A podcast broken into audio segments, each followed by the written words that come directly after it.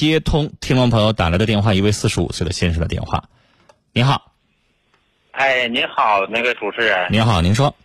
啊，我给我麻烦你一下，你帮我出出主意。啊，您说。呃，你说我这这块这房子动迁，嗯，动迁吧，也人家给给了我们呃三十九万块钱，嗯，三十九万块钱呢，我给我妹妹十万，给我妹妹十万块钱呢，呃，他家买楼准备那个装修楼，还想你是借给他还是送给他？那个十万块钱我是给他的，那个十万块钱是之前你管他借了，没有没管他借，你就白送给他了。对，我就白给他十万块钱啊啊！白给他十万块钱吧，我寻思他家还没有房子，还租房子住，嗯，呃，这不图于哥兄弟之间吗？嗯，呃，我这块动迁了，我给他十万块钱。是你的房子动迁还是爸妈的房子动迁？呃，我的房子。你私人的房子。对，哦，这块动动迁给他十万，给了。那我理解了啊，就是您个人的做哥哥的，您个人的房子动迁，实际上跟妹妹没有关系，不像说父母的房子动迁，你们俩都有继承权。就是这件事情是你私人给妹妹的，是吧？呃，对。然后呢，他又想借钱。对他又想从我借钱，嗯，借钱，你说我是一个干力工活的，嗯，这往后这工地活我也干活有点发劲了，嗯，呃，就他要买房子得多少钱？呃，在这个地方买房子，你就是买个楼下来，呃，也得三四十万吧，三四十万。我这两个，哎，先生，你把房子动迁了之后，你不还得买吗？我现在这不租房子呢吗？那以后你也得早晚得买呀。你不能永远租啊，那你咋办呢？我现在我就我也我就现在，你说他是还还老想冲我，还想借几万块钱还装修，我现在就犯愁这个问题。你说不借给他吧，他还恼；你说借给他吧，我这头手头还挺紧的。我现在我是借还是不借呢？那我想问你，你有没有一个判断啊？就是他借完了之后，他有没有能力还？嗯，他投贷款，他那投贷款。他贷款贷了十三万块钱，嗯，那那啥玩意儿，总共他那个全下来二十多万块钱呢，嗯，他还贷款贷了十三万块钱，那贷款之后每个月还得还几千，他有没有能力还了？那他够呛，他还我他是够呛了，他要是还贷款还得十年呢，给。对呀，先生，这个问题是什么呢？就是。如果你能够保障自己正常的这个日常花销，然后生活还很富裕，然后手头举个例子，你还有一些钱，你借给他可以。但假如说这个钱我也想留着急用，因为我把房子卖了，我也打算再买一个房子，那我已经给你十万了，啊，白给你的，说明哥对这个妹妹非常仗义，没有必要给她十万。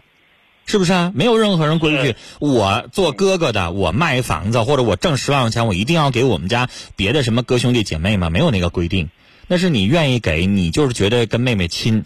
但是现在回头再借的话，那你就直接跟他说你现在的困难，把你的实情说。我认为哥兄弟之间是可以说实话的，你自己的思考，你的顾虑在哪儿？二一个你要明白一件事儿，呃。如果从外人的角度来说，咱们都听过一句话叫“救急不救穷”，什么意思呢？就是举个例子，如果他没有偿还能力，谁也不会借给他。就类似于说，银行放贷款，都得先考察一下他的还款能力，是吧？嗯。你得拿个东西做抵押或者怎么地的，没有的话，谁也不会借给你。那现在你也要考察一下你妹妹。本来呢。举个例子，每个月的收入是多少钱？你得核算一下，去掉还完贷款之后，再扣掉日常花销，他还有钱还你吗？如果就算有钱，一个月剩几百块钱，那得多少年能够把你借的这个钱还清楚？你心里边是非常有数，你明镜似的。那是一旦借给他，一旦借给他，他可能觉得你是不是一个人过啊？单身汉还是咋的？他可能觉得你说你卖了十九，卖了三十九万，给他十万，还有。二十九万，你这钱是不是不着急用，还是怎么地的？你也得跟他解释清楚。你说我拿这钱，我还得再买一个，是动迁了，我不能动迁了之后，我就把这钱一直放手里。先生，钱放在手里跟一套房子在手里是两回事儿，那钱只能越变越少，啊，房子能升值，是不是？早晚你可能还得买一个。那我我建议你。你把现金放在手里，家里边有这个亲戚，他就老惦记，老觉得你看你也不着急用，哥你就借我呗，大不了我给你利息呗。话说的挺简单，哈，管借钱的时候上下嘴唇一碰，还的时候亲情咱不好意思要，不好意思逼人家，但是你不要咱怎么办？是吧？而且他这个状况，管你借的多，你也算了三五年，他也还不上，那得那不行啊，对不对？十年，那贷款还得十年呢。你我一寻思，你说我还我这个得啥时候？除非是啥呢？他像你这样卖个房子，他能倒手一下子，短期借给他行。你知道，我跟你说，先生就不说别的哈，就我在内，我要是管我们谁借个钱，借个几万块钱，我都人家都得问你干啥用啊？然后人家会问，哎，那你手头没有吗？那我还得跟人解释一下，我为啥没有？我要直接跟人家说，哥们儿，我真没有。啊，我得现证还给你，先生，你敢不？你相不相信？肯定人就不借了。是啊。所以你得啥情况呢？你告诉他，你说哥们儿，我手头有钱，但我把这钱借给谁了，或者是我把这钱买什么了？啊，过两天，比如说十天还是二十天还是多长时间，就这个钱就能倒出来，然后我就给你。我就颠过来给你，或者说是我现在买房子，然后呢，这个呃房子为啥先有钱呢？我要把上一套房子卖了，然后怎么怎么地的，你得说个有情，然后人大概预期一下多长时间能够你能还，然后人才借。如果要是你知道我做人也是这样的，如果我判断哎呀一时半会儿他也还不了，他张嘴借十万，那我可能会说，哎呀哥们儿，我也没有那么多，啊，因为为啥？咱可能有的时候不好意思。拒绝对吧？那咋办呢？他张嘴要借十万，那我可能说，哥们儿，我也没那么多，嗯，不行，我先给你拿一个两个的吧，然后你再问问别人，就是啥意思？为啥拿个一个两个人张嘴十个？那你一分不借，咱也不好意思呀。不行就少借点，借个一万两万的，然后他要一年两年再还，咱也不着急了。那不就这么回事吗？